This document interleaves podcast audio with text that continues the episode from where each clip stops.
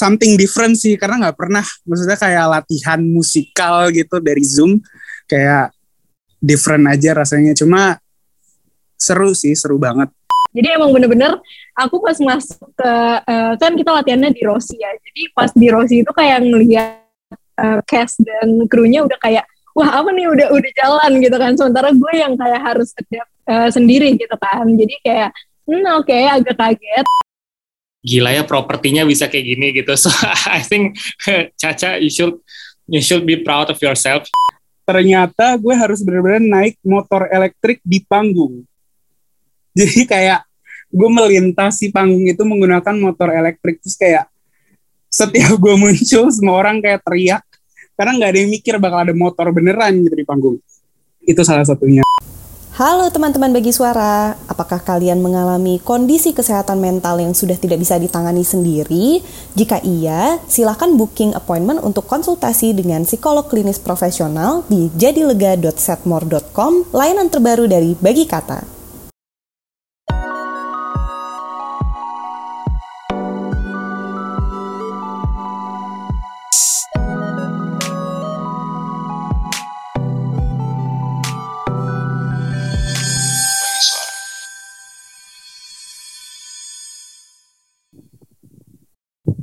Hai guys, hai semua teman-teman Bagi Suara. Kembali lagi sama gue Karisa di sini dan gue ditemanin Pit. Hai Pit. Assalamualaikum. Aduh, sangat religi ya gitu. Hai, hari ini ada apa sih? Kenapa sih kita berkumpul lagi? Kenapa kita berdua lagi? Waduh. Karena kita mau bahas hal-hal menarik gak sih? Hal-hal menarik yang kemarin dua minggu lalu ya kalau gak salah uh, hype banget gitu pas weekend, kayak yang ditunggu-tunggu setelah setahun atau dua tahun. Dua tahun gak sih kalau gak salah. Dua tahun menghilang gitu, terus akhirnya datang lagi gitu setelah melewati berbagai macam P P K M gitu. Walaupun sekarang ada P P K M lagi, tapi akhirnya ini beneran bisa terjadi. Nah itu apa sih Pit? Nah seperti yang apa? Gue gue rasa itu seminggu ya, minggu lalu sih gue rasa sih. Tapi ntar kita coba tanya ke orang ya, kapan gue juga lupa. Ya ini ini adalah event yang yaitu seperti kali sebelumnya ditunggu-tunggu dari dua tahun, dan uh, waktu event ini tayang gitu ya, bukan tayang sih, waktu event ini berlangsung gitu ya, kayak instastory orang-orang tuh kebanyakan isinya itu semua gitu kan, jadi jadi pasti semua orang tahu lah uh, yaitu musikal petualangan Sherina gitu. Dan uh, kita seneng banget nih uh, ada teman-teman kita dari Bagi Kata dan Bagi Suara yang turut serta di dalam prosesnya gitu ya, jadi kita bisa kulik-kulik nih cerita di baliknya dan uh, what does it mean to them, uh, bagaimana itu menginfluence mereka dan mungkin mereka menginfluence itu juga gitu ya. uh, ada ada Nathan dari Bagi Suara dan Caca dari Bagi Kata. Uh, selamat malam guys.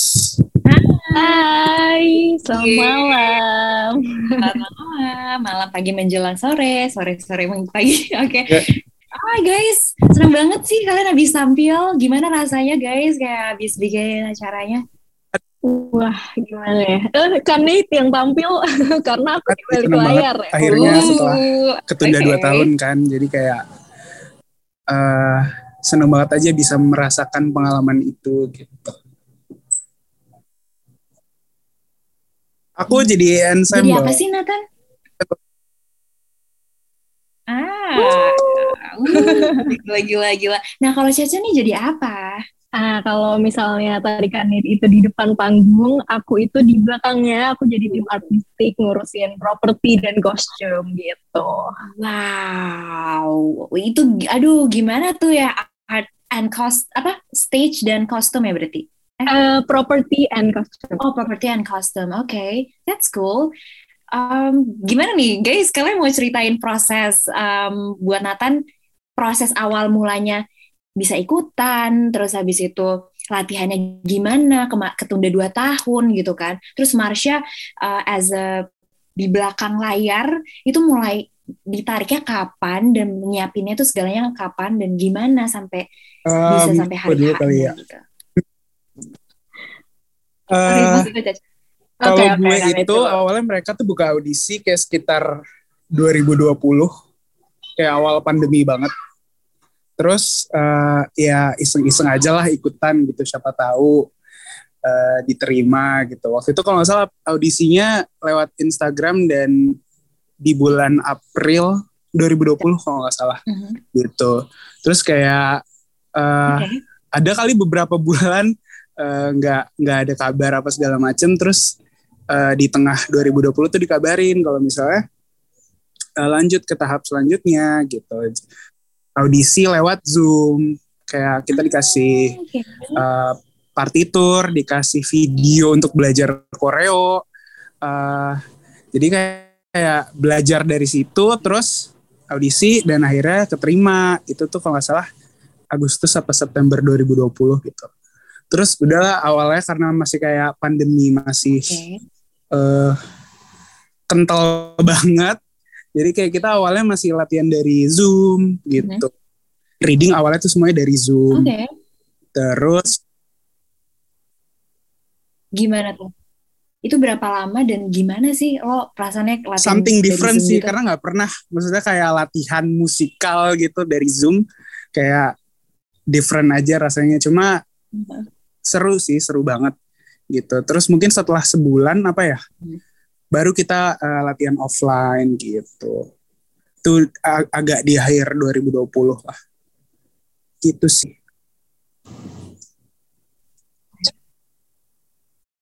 Terus, terus kalau caranya gimana nih? Nah, kalau misalkan Nate mungkin penantian dua tahunnya beneran kerasa ya, karena dari dua ribu dua puluh aku itu baru uh, masuk itu di dua ribu dua puluh dua, di bulan Juni ya, kalau nggak salah Juni awal. Jadi itu emang sebenarnya kan dari tim M P S sendiri itu udah open recruitment crew-nya itu dari dua ribu dua puluh. Ah. Tapi karena ke, ke postpone terus, ketunda terus, maka ada beberapa crew yang akhirnya keluar-keluar-keluar karena nggak bisa gitu ya, kepentok sama hal lain. Jadi uh, mereka oprek lagi itu di bulan Juni dua ribu dua puluh dua. Terus akhirnya aku iseng daftar dan uh, wawancara terus keterima gitu. Nah, mulai dari situ uh, emang waktu aku tuh dari pas keterima dan ke show-nya itu cuma satu bulan full doang gitu.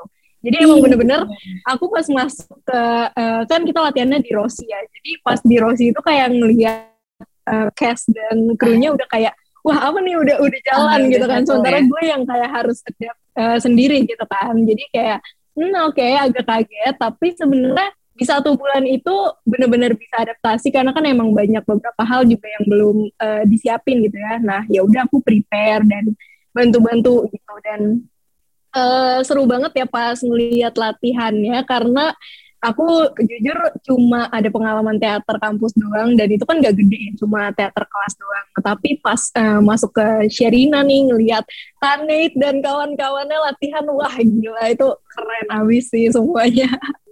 Gitu. Wah, gokil banget sih.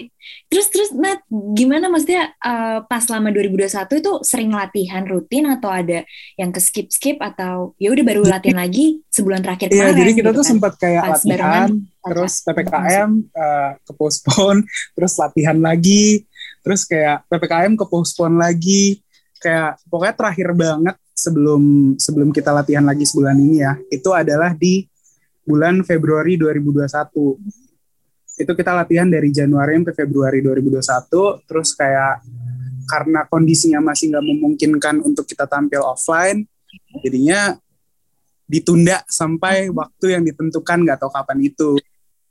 Terus kayak ya udahlah berjalanlah okay. kehidupan. Mungkin kayak setahun setelah itu uh, baru di bulan Maret atau April kemarin ini lagi kayak uh, mm-hmm. dan ditanyain gitu siapa-siapa aja yang masih bisa untuk ikut lagi di bulan Juli ini gitu. Mm-hmm. Terus proses latihannya juga cepat sih karena cuma sebulan pas bener-bener sebulan awal awal bener-bener awal latihan tuh uh, empat atau tiga Juni gitu.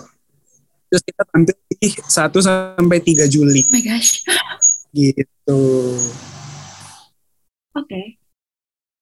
Dan itu yang sebulan terakhir itu udah rantru-rantru terus gitu? Udah sama Caca juga berarti ya? Udah ada Caca?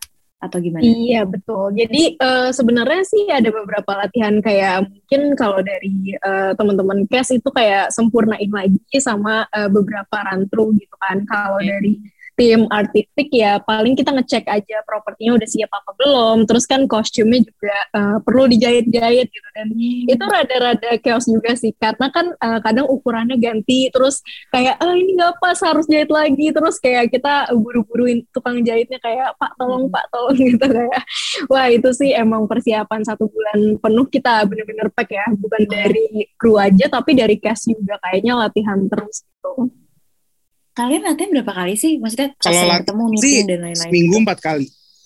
Selasa. Itu Selasa, Kamis, Sabtu, Minggu. Minggu empat kali, oke. Okay. Empat jam. Wow, dan itu berapa ya, jam, jam perharinya? Gitu. Oh, kalau dari okay. castnya sih kayak kita awal-awalnya ya review-review lah gitu. Maksudnya kayak ada latihan untuk review koreo, uh, untuk review nyanyi, terus kayak mungkin baru dua minggu terakhir full run through gitu. Hmm, oke. Okay. Ranturnya tiap latihan aja, jadi kayak satu minggu, misalnya Sabtu oh. rantur X satu kan dibagi kedua X gitu kan, ada X satu. Uh, Sabtu oh, rantur X satu, terus Minggu rantur X dua, terus minggu depannya full rantur X satu X dua hmm. gitu sih. Hmm, oke. Okay. Oke, okay, oke. Okay. Nah, kalau Caca gimana? Kamu sering meeting banget dong, karena di balik layar gak sih? Biasanya lebih kayak yeah. perhiasan, oh, aduh banyak banget nih yang perlu disiapin, pusing gitu. Iya, yeah, iya yeah, sih. Um, dan mungkin, karena aku sebenarnya fokusnya kan lebih ke properti ya, jadi uh, beda nih sama kostum. Kalau kostum kan mungkin emang dia harus ketemu penjahitnya dan lain-lain gitu. Tapi biasanya sih emang kita meet-nya tuh pas latihan juga sih. Gitu. Jadi emang gak mengganggu hari-hari lain, jadi emang kita benar-benar packing di Uh, hari-hari latihan itu, empat hari itu gitu. Jadi sama sih jatuhnya sama cast-nya ketemunya. Oke, okay, that's great. Pit, gimana nih Pit menurut lo? Empat hari, maksudnya abis latihan panjang, stop, sempat stop, terus cuma sebulan doang. Empat hari per minggu tuh gimana menurut lo, Pit? Ya, yeah, definitely not for me ya.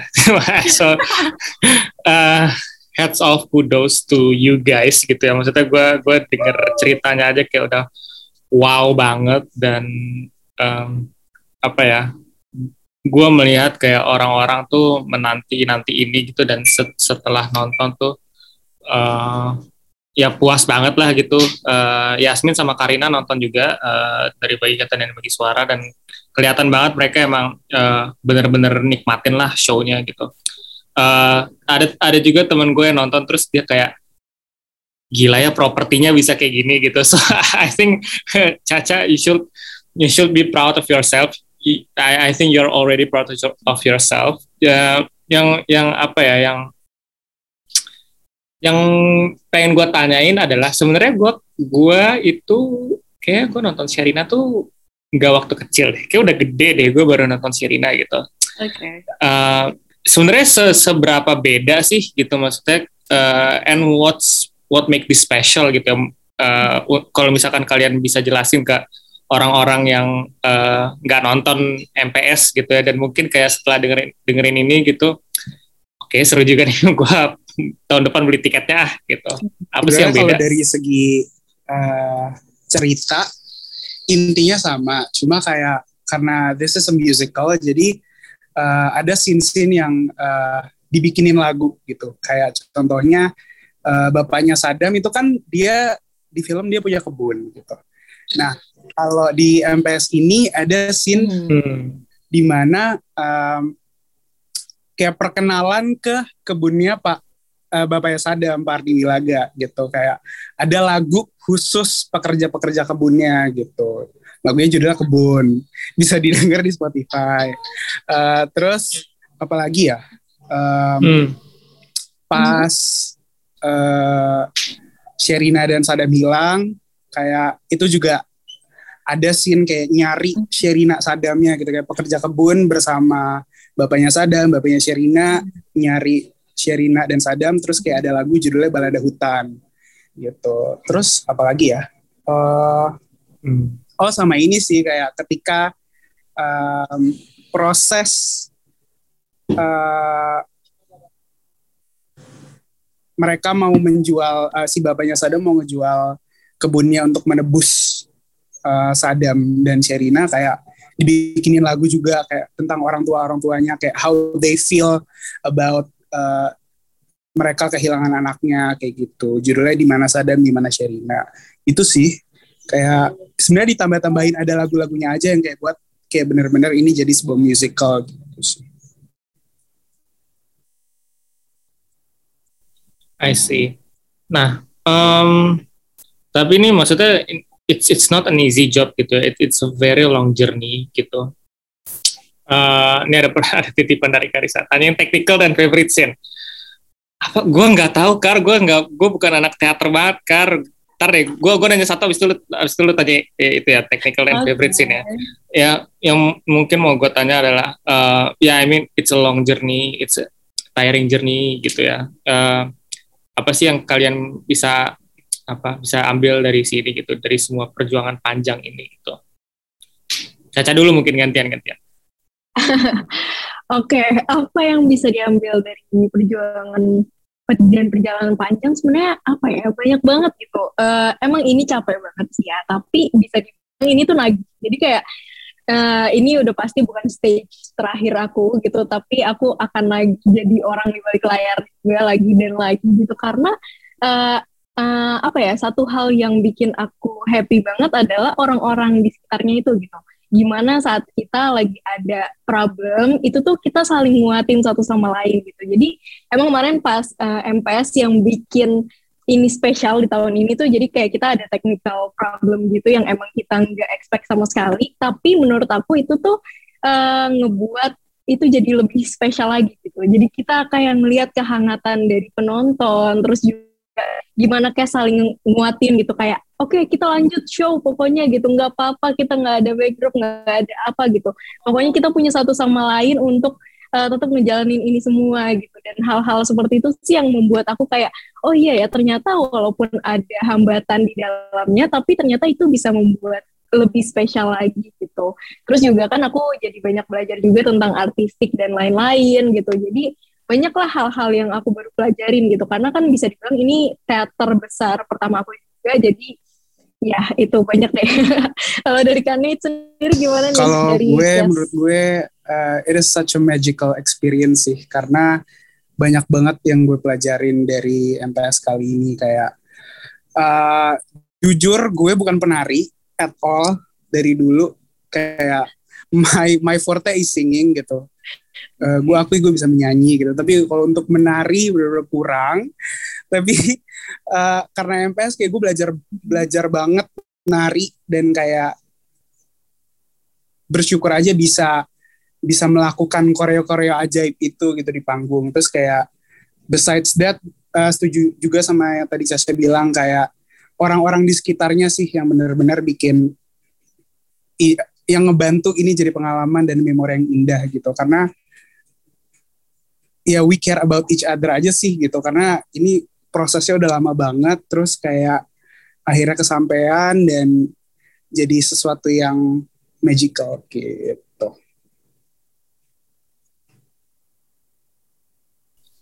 Eh, sorry. Uh, sebelum ke Karisa ya.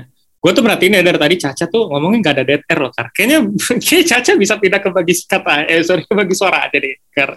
Yuk. Aduh, soalnya aku kebetulan anak radio. Jadi oh, emang udah boleh dead air kan, gitu. Kan, gue gue merasa di jazz, tau gak dari tadi tuh gue ngomongnya. Anjir, jelek banget. Jelek banget bridgingnya katanya gitu dalam hati. Lanjut, Kar. Oh gue langsung, gue kaget. Oh gitu. Gak ada bridging kan, gak ada bridging, warlock. Kaget, aduh. Ini sih aku sebenarnya pengen uh, tahu aja sih dari kalian, favorite scene kalian tuh apa dan kenapa kalian suka that kind of scene, scene-nya itu. Mungkin mungkin gini gini gini. Uh, Nathan favorite scene, Caca favorite dekor apa dan kenapa? Kalau gue uh, ada beberapa. Uh, favorite scene gue salah satunya yang pertama adalah scene pertama itu ketika pas banget uh, Sherina baru muncul, uh, itu ada lagu Menikmati Hari. Terus uh, peran gue di scene itu adalah menjadi uh, ini boleh nyebut merek kan ya, menjadi menjadi uh, abang ojol atau abang Grab. Kebetulan kita kemarin disponsori oleh Grab gitu. Terus ternyata gue harus benar-benar naik motor elektrik di panggung. Jadi kayak gue melintasi panggung itu menggunakan motor elektrik. Terus kayak setiap gue muncul semua orang kayak teriak karena nggak ada yang mikir bakal ada motor beneran gitu di panggung. Itu salah satunya. Terus sama satu lagi uh, scene kebun sih. Scene kebun itu adalah first look dari semua ensemble. Jadi pekerja kebun dan uh, first look-nya Ardi Wilaga juga, bapaknya Sadam. Kayak kerasa banget sih uh, rasa keluarganya di sini itu gitu.